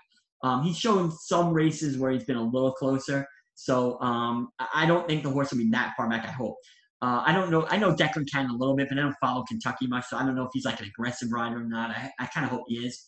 Um, but this is a horse I like the most, actually. So last race had a slightly, slight stumble at the start, further back than she wanted to. Saved ground the first turn, went four wide the second turn, kind of evens out to decent trip. But between the slow start, I thought she uh, he ran fairly well, and I think if he runs any better and could improve off of that, he's the best horse. So that's the horse I like the most. My second pick is actually right next door, the two at five to two, not big odds. Uh, quarterback Dak. I assume they're not scratching the horse because of the real Dak. What happened to him? Oh, too soon. too soon. I'm not a Cowboy fan, but we're not going to talk football because we know what kind of fan I am, and um, got a paper bag over my head uh, when I watch these games. So, uh, for those out there, J E T S Jets Jets Jets. At least we should get a good pick again to blow. Um, but yeah, anyway, they, they, let go the, the only guy who uh, probably could run the ball. What the hell was well, that? Well, I will say I'm not disappointed. to put the podcast into a football, but since you brought the Jets, I'm what not the upset. hell was that? I'm not upset about that because I just wanted to lose every game at this point. A, they'll fire the coach, and B, they'll get a good pick. So why not get rid of any decent players you have? Um, I actually like the GM one thing he did is he kind of cleaned house of a lot of the headaches. Not to say Le'Veon Bell's a headache. Uh, maybe he is, maybe he's not. I don't know. Um, but he cleared house of that. It lost some talent, unfortunately. But I like long term what he's doing, kind of just starting from scratch. So, um, and I think he's keeping Gase around. I think they were like friends before they worked in Philly together. Let him keep Gase the rest of the year. Let him lose every game, hopefully, and we'll start fresh with uh, uh, who's the Atlanta Falcons coach that got fired, uh, who they almost hired last time, the Jets. Who's the guy just got fired? Dan uh, oh, Quinn or something like that. I can't Quinn. remember. Yeah, Dan Quinn. All right. Dan the, the, about five years ago, six years ago, when Atlanta hired him, the Jets. I know people don't care about this, but the Jets were between him and uh, Todd Bowles, and they ended up going. I don't know if Atlanta hired um, Quinn or whatever his name is first, or the Jets hired Bowles first, but those are the two finalists for the Jets job. And Quinn is a um, is a Jersey guy, so it makes a lot of sense. I don't know if he's a good coach and. I didn't really watch Falcon games, but I have a feeling he's going to be the next coach. You heard it here first with no inside information. Anyway, quarterback Dak, the two. All right, his last two races are on turf. I kind of ignore those. His race before that was at 30,000. Now, non-winners are two. So same thing, horses who have only won one race lifetime. They haven't won two lifetime. But just like why, why, Paulie, why, which I didn't mention about him, same thing with the two. He's dropping from that race. So they both ran against better horses, and they ran pretty well. Um, the two, it was an okay race. He had a decent trip, nothing special, nothing terrible. But, you know, excuse me, a 74 Beyer, which is good enough to win this, against better. So why can't he do better against these? The only reason I like the one better is because I think the one is going to be a better price. Uh, so I take the one, you know, instead of paying for Wesley Ward, I'll take Larry Demeritte, who I don't know much about, if that's how you pronounce it, but I'll take the one over the two. Those are my main two. I think the three has an outside shot here. Um, I actually liked the last race the three ran. Um, the horse ran closed, and it was a race where he got out pretty slow, kind of just stood there in the gate. It wasn't that slow a start, but stood there in the gate a second. That worries me because maybe he'll do it again. Um, but that hasn't been a main problem. It's been a little bit of a problem, but not a major problem for the horse in, in past races, only once in a while. Um, and, and, the horse closed, and speed was preferable in that race. The horses who were up front held. So I thought the horse ran great. The problem is the number came back a little light. And the second problem is that was against $10,000 claimers. So now stepping up is going to have to run a little better, not much, but a little better, but against better horses. So I can't blame, and it's Keeneland, and there's not much speed in the race, and he's a deep closer. So for those reasons, I'm not really using the three much here, but I, I like the horse on a neutral track where I felt or more speed in the race. I, I would give the three a shot. I'll go quick. The four I don't like, had a good trip, no excuse. Last time, the four that's Tiz McNamara I'm not using. The five Wing Twist, I think is too slow. I'm not using that horse at all. The six Ravinio, I, if you at least this horse has an outside shot, but I don't really like the horse. It's really tailed off uh, the last couple races. I love Nick Zito and all, but um, he does have back races that could win this. So if you want to argue that, but it's been a long time between drinks for him, and I, I one for 17. I, I can't say I like the horse at all. I'm not using the horse, but I want to talk you off. For the others, I would say no shot. The seven fast recovery, 15 to one. I thought the last race set up for a closer. I thought he benefited from it. It was a maiden claiming 10,000 is a big step up. I don't like that horse at all today. Drink, I don't necessarily like this horse. My fear is there's not much speed, and the horse has some speed. Not not a, a real fast horse, but has a little speed. Should be on or close to the lead. That scares me. But the horse had an easy lead against 10,000 claimers last time. Couldn't get the job done. That was the race I mentioned. The three horse was in, Money for Mischief. I thought the three ran a lot better than the eight. So I know Drew, Johnny Ortiz, we both like, but I don't think this horse is going to win the race. I can't blame you. The dynamics, the track might help this horse, but I'm not using uh, drink here other than, you know, if I go deeper in a race like uh, triples or supers. The nine, El Supremo. Um, now, this is an interesting horse. He's dropping to the lowest level that he's run, I guess, because those allowance races at Lone Star, I guess they're better than this race, but maybe, yeah, they must be better than this race. Uh, normally, an allowance would be much better than this, but um, you know, Lone Star, I don't know, but I, I, think it was. There were a lot of horses at Lone Star with every track closed, so I, I think it was okay. Uh, last race, he ran at the same level that the one and two ran, that 30,000 non winners at two. Now he's dropping to 20. And the figure came back pretty decent, got a 70 Beyer, which is similar to the one and two. So I can see this horse doing well. I was a little shocked that it was only seven to two morning line. I thought more five to one, six to one. I'm going against this horse. No excuse last time. The drop will help. The figure fits. So I can see if you like the nine, go for it. Outside post probably not going to help. Not a ton of speed, although it won't be that far back. Maybe get the jump on the one or the two. I don't know. Like I said, the horse that shot, but seven to two, I'm not going to use the horse. And then um, checkmate, I guess, checkmate. A little uh, pun on the uh, chess game there. I don't like this horse other than this could be the lone speed in the race. The horse has not run a figure fast enough. Uh, the better speed figures were because, like two back, the 62 Beyer and Indiana Grand and an allowance 2x race. The horse was 7 to 2, so I don't know how great that race was that this horse was 7 to 2. Had a relatively easy lead, coughed it up. Um, last race, just, I mean, yeah, it was against 40,000, but it was, and it was open, so not a non is it two, but it was only three year old. So I don't know how to compare that race. I guess it was a tougher race than this one. In fact, if you look, I'm pretty sure um, wasn't Lonely uh, private, the horse that was running earlier that I didn't like. I'm pretty sure. Yes. Um, Yes. Yeah, whatever. I Yeah. forgot what race it was. So I Yeah, don't know. I just Sixth race. yeah, who I think was might have had an easy lead that day. I don't know. Check my. The only reason I would like the ten is if it's the only speed in this race. Um, but I don't want to take a horse and I'm just praying gets an easy leads. But if you like the ten for that reason, I can see it. I'm hoping the eight and the ten kind of go at it, or maybe the ten doesn't break. Who knows what happens? But anyway, so in my analysis, after all that, the one is my main horse here. Why? Why? Paul? Why? The two is my other horse, quarterback Dak. I don't think I'm going to go any deeper in my pick uh, five. I'm going to keep it short with those. If I went deeper, I'd probably say the 10 because it could be the only speed. The three and the nine, maybe, because the nine is run fast enough and is dropping. The three, I said, ran a really good race just against cheaper and might be up against it pace wise, but I hate to leave the horse out totally if I was going deep. Uh, and the eight would be the other horse if I had to go six deep. Um, I'm not going to bet this race vertically, other than if the one is decent odds, five to one or more, I'll bet to win.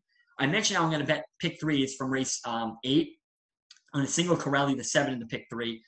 Um, in, in the previous race, race nine, I'm going to use Four Graces. I mentioned the two and the five. I'm sorry, the eight Fair Maiden. And in this race, I'm going to use a one two. So I'll be one by two by two, but I'm going to extra with the one here in the pick five, uh, pick three. So I'll have a, a lot more money on the one than the two, um, just because I, I think they're similar and the one's going to be a better price. So that's where I'm at in this race. I, I thought about going six deep because if I use all six, I'll be okay. And I don't think my ticket will be that much. But as of now, I'm probably just leaning to the one two. So I'll let you say anything you want about the race, and I'll talk about the um, pick five ticket. We'll talk about our bets, and, and we'll wrap up the show. We're almost done.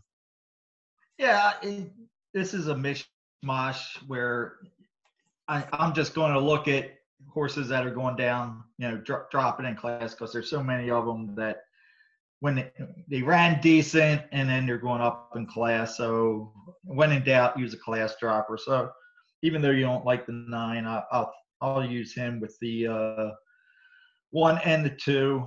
Interesting uh, tidbit. Uh, the short time while you were talking, I uh, wound up um, going out on the internet. I was concerned about the, the change in, you know, previously trained the three horse Money for Mischief. Mm-hmm. Um, was previously trained by Angel Montano Yeah. and um, 22% trainer. I was wondering, okay, why why did the, the, the trainer change? Well, unfortunately, Mr. Montano passed away at age 80 uh, two weeks ago. So Mm. that's uh, um, so you know uh, the horse is going up it, somehow after the claim.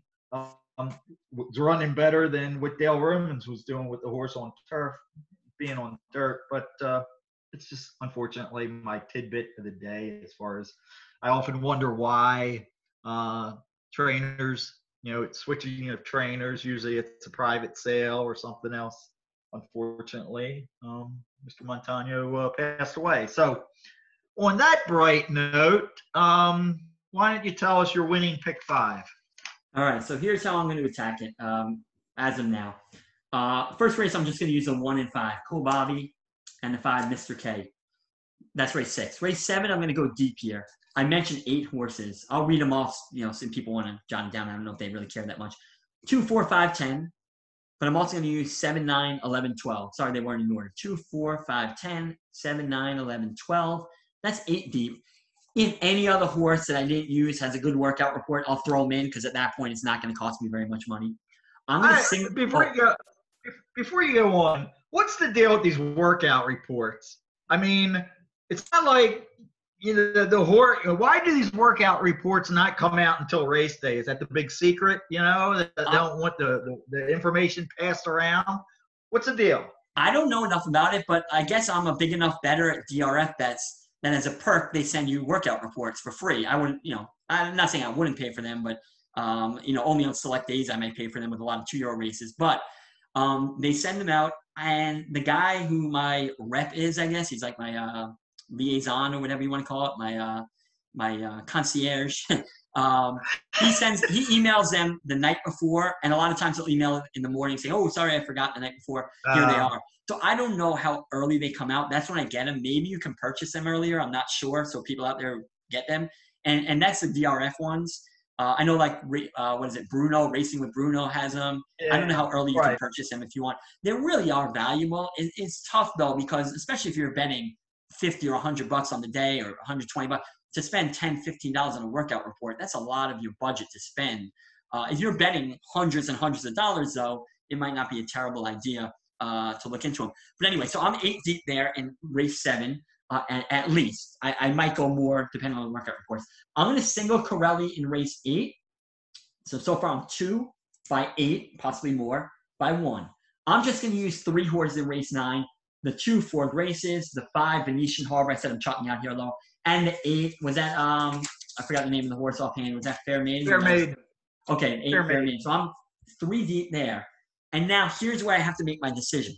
Doing the math, two by eight by one by three. So I'll do the math quickly. That's 16 times three is 48 divided by two. I'm at $24 a horse in the last race. So I have to decide do I just want to use a one two, which I'm leaning towards, and it's a $48 ticket, and then I can do my Tom Amoss's method where I press with certain horses, like with um, you know, Venetian Harbor only at 50 cents, Four Graces, I'll have a dollar, a dollar fifty. Um, in, in that baby race, race seven, the, my top four I'll bet extra with instead of you know all eight of them. Um, I have to decide what I want to do. So it's either I'm going to press that ticket that's forty-eight dollars, or I'll throw in a few more in the last race. Maybe throw in that ten is the only speed or the three nine. But I'm leaning towards that first thing where it's a $48 ticket. So real quickly, one more time, one five with, I'll try and get it in order the next race. Two, four, five, seven, nine, 10, 11, 12, so almost all, with seven in race eight, Corelli, with two, five, eight, with one, two in the last. Um, so that's my $48 ticket. And the fact that I do have a decent amount of chalk in there, I probably won't spread in that last race. I'll probably keep it at $48. Uh, and like I said, a, little extra on some of the combinations, but I don't believe in ABC. I'm not going to go, all right, and in my next ticket, I'm going to single four races and go deeper in the Corelli race. I just think you're betting against yourself, but we've been talking for a long time, so I don't want to get too much into that. Um, as for bet, unless you have a pick five you want to shout out, we also got to do the pick of the week, which I updated the numbers on embarrassingly. Um, nah, no, no pick five for me. Nobody gives a crap. All right, I don't know about that, but uh, anyway, so in the pick challenge, uh, we didn't do it last week. I'm down $180. I'm gonna like be kicked off the podcast soon, and you're up $106 profit. So I'll let you go first as the big winner here. What's your uh, what's your big I, bet here? I'll I'll put my money where my mouth is, and the thing is, in the seventh race, the five the five horse willful woman. The problem is if she's meant to win, she's not going to be six to one probably go five to two, maybe lower. So I'm going to pick. Uh, I'll, I'll go uh, since I'm up so much. I'll, I'll do uh, 20 to win on the five willful women woman in the seventh race at Keeneland to take down Midnight Bisou's baby sister. All right, and my bet will be. I'm going to keep it simple here, but you know, try and hit something. Uh, I'm not going to use, like you, we mentioned, that horse uh, Fair Maiden just because I'm, I'm worried about the favorites there. I thought about Mr. K in, uh, in race six with Cool Bobby, but maybe I'm playing it too safe here. Uh, I'm going to go to the last race, and uh, the two horses, I just think they're the two best horses. They're, they're well posted on the inside. I'm going to do, um, I, I, hope I'm allowed to do this, uh, $10 exacta box, 1 2 in race 10, and then a $20, we're up to $40, and a $20 exacta 1 2. So I'll have it only $10 exact if it comes in 2-1. I'll have it $30 if it comes in 1-2 in that last race. So I'll more with the one on top. And that will. Let's check with the judges if that's uh, okay. Well, I hope it's not Jeopardy. They don't yeah, yeah, it's okay. It's okay, Eric. It's passed for the judges. They, they need to check the rules of our challenge. So. All right, I appreciate it. Thank you for the judges out there. All right, you have anything else to uh, to say before we uh, bid adieu? No. Um, in in the uh, uh, game or not the game, I don't know. Uh, it was Columbus Day on Monday, so I'm calling it Columbus Week. So go out and discover your uh, local racetrack. I might actually go down to Laurel and might be one of the lucky 250 people who are let in to hmm. see the the claiming crap that they're running on Saturday. what about you? No, I'll uh I, I started to venture out to my uh, OTB hangout. It's like a huge place with a lot of screens. You get your own desk. I got my friends there who listen to the podcast. Thank you guys. Um, so I'll probably venture out to there again. and uh, and watch it there. But I, I can't go to the races. So one of these days, may, maybe I'll wait till the, the spring. I, I don't know if I'm going to go now unless the weather's good. Uh, maybe I'll take a ride down one weekend. I'll even meet you at the Laurel or something like that. Uh, I'm reluctant to travel a little bit still, but at some point, maybe uh, if you guys come off the uh, COVID watch list and I'm allowed to see you without quarantining for two weeks, uh, then I'll come down and uh, and take a visit. Sounds good. Um, next week, to give a little teaser, not unless there's something really big happening at uh, um, one of the you know the, the greatest tracks in, in the world, you know by far because they have the best jockeys. Belmont is always our number one if they got a decent card for Saturday. They won't, they won't. Um, but it's Maryland Million Day next Saturday, so we'll take a gander at that. That might make the cut, or at least we might, um, yeah. since I, I'm more familiar with that. Yeah, you know what? I I know you're teasing Laurel. I actually like betting Laurel. I don't care that they're claimers or whatever. I just want decent field sizes, um, and, and not that they're getting it. My problem with Laurel recently, and I know it's a little bit of an uptick in their handle, and I'm not someone who needs like five hundred thousand dollars in the per in the pool to, to bet. But if I'm betting a pick five and there's fourteen thousand in it, I want to win more than 14,000. So it's 15, the average pick five pool seems to be about 15,000. You take out, I know it's only like 12% they take out. It's uh, pretty low, which is good for, for right. horse racing. So you're talking, you know, even they're taking out like 2,000 from that. So you're talking 13,000 in the pool. I, I, just, I like to swing for the fences. And I know that's a nice amount. And I'm not sneezing at winning 13,000, but you know, and someone else luckily has the same ticket. Now it's in half. Two people have it. You cut it in third. So that's my only problem with Laurel. But I think on Maryland Millions Day, they'll get bigger pools. And I'm actually looking forward to betting. And I hope the card comes out nicely. I hope it doesn't rain for the next two weeks because if it rains today, they might be off the turf for the next three weeks at Laurel. But uh, yeah, I'm hoping I, that yeah. the weather's good. Right. They they uh, they were off the turf today, to Thursday at Laurel. They might be off the turf on Friday and Saturday.